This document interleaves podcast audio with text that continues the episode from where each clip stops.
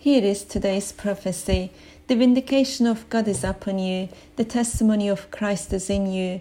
God does not hold back the good from you. I have given you the key of the house of David.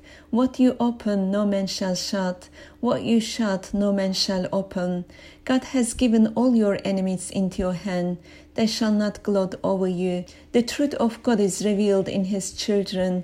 The truth of righteousness cries out against those who are fallen.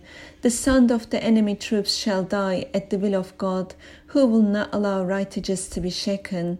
God of heavens declared with power from above, God only Son is the King. The glory of God is risen upon you. You are the truth of God. You are the children of God from before. You are the King on the earth. Rise for the King of heavens. Rise for the Lord of all. Rise for the righteousness of God. Rise for all. God is not slack to bring his promises to pass. God has appointed a day to judge the world in righteousness. Rise for the kingdom of God and its righteousness upon your life.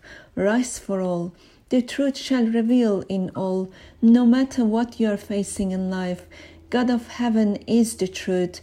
The truth of God is in his children. For the glory of God, you have been risen from all. Rise for all. God will bring an end to all your troubles sooner than you think, and you shall receive tenfold from the Lord for all your troubles. Rise for all. Hallelujah. God bless you all. Amen.